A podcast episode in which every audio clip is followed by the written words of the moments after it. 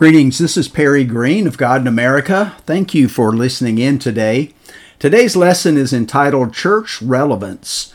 I want to tell you a story that I was just made aware of. It's about a painting entitled The Church of Auvers by Vincent van Gogh. Most people know that Van Gogh was the insane artist who we think committed suicide at the age of 37. What me, most people don't know is that he was the son and grandson of two renowned Dutch Reformed preachers. Early in his life, he felt a calling to preach and was ordained in the Dutch Reformed Church. His first assignment was as a missionary to the coal miners in Belgium, perhaps the poorest people in all of Europe. He went to that assignment as a well educated, well dressed preacher with a nice parsonage to move into. He'd never in his life been around such poverty. He got so overwhelmed with it that he sold all of his possessions except one change of clothes. He distributed the money he made among those impoverished people, and then he moved out of his parsonage and lived in a hovel just like the miners. Needless to say, he was well received among those people. There was no modern communication in those days, and the only way to find out how the young missionary was doing was to send down a couple of superintendents. When they found him living like that, they were shocked. To them, this was a disgrace to the ministry, and as a result of the way he was living among the miners, they shamed him. They said he was a disgrace to the ministry, and they fired him in his first church. That humiliation was hard for him to bear, and so he turned to his art. Although his paintings bring millions of dollars today, in his lifetime, though, no one would buy his artwork. He died in abject poverty as a result of a controversial suicide. One of the last paintings that he painted was called The Church of Auvers. It is the unique story of his life. If you look carefully at that church building, you'll not find any doors, just windows, as if he were saying those on the inside don't care about those on the outside. In the painting, you see a peasant woman walking, and there are two pathways, each going around the church, not to the church, as if he were saying the church is no longer relevant. It doesn't care about poor people. Those who are on the inside don't want to come out, and those who are on the outside can't get in, so people just walk on by.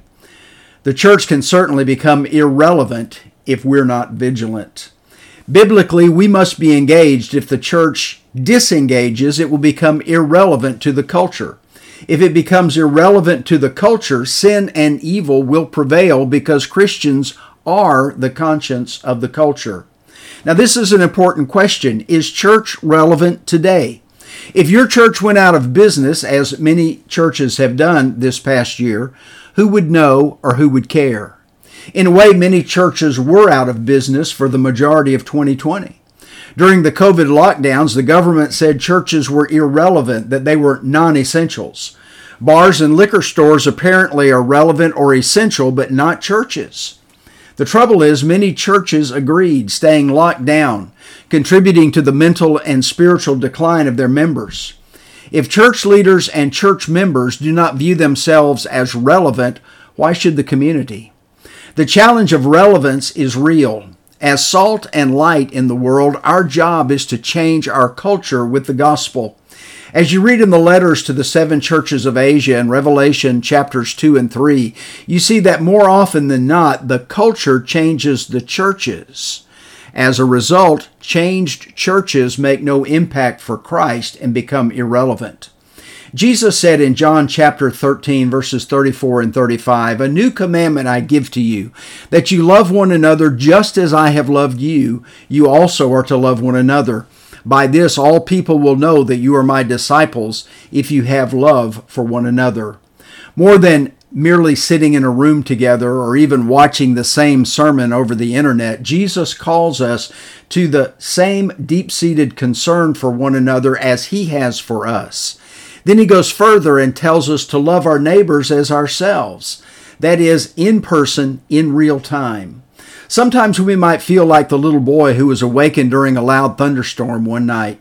After calling to his parents several times for comfort, his mother finally came into the room and said, Didn't I tell you that God is here with you? Don't be afraid. And the boy replied, Yes, but sometimes you need someone with skin on.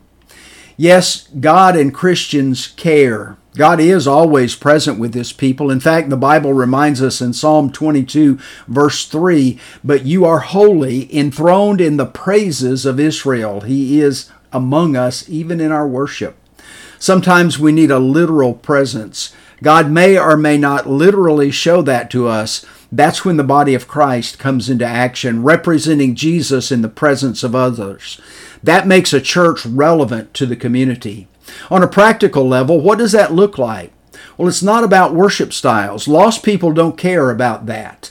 Rather, Jesus sums it up at the judgment scene when people did or did not do for him, as illustrated in how we treat others.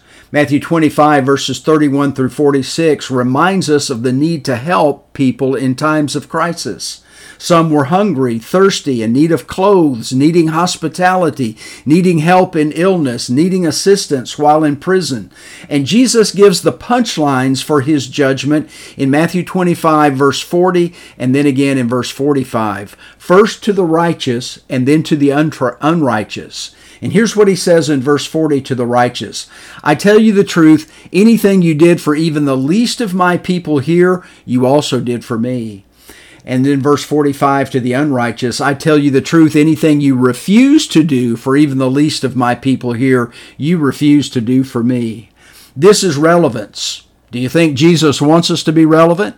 Do you think Jesus wants us to be involved in the lives of others? Of course he does. So as we close this lesson, think about how we can keep the light of relevance burning.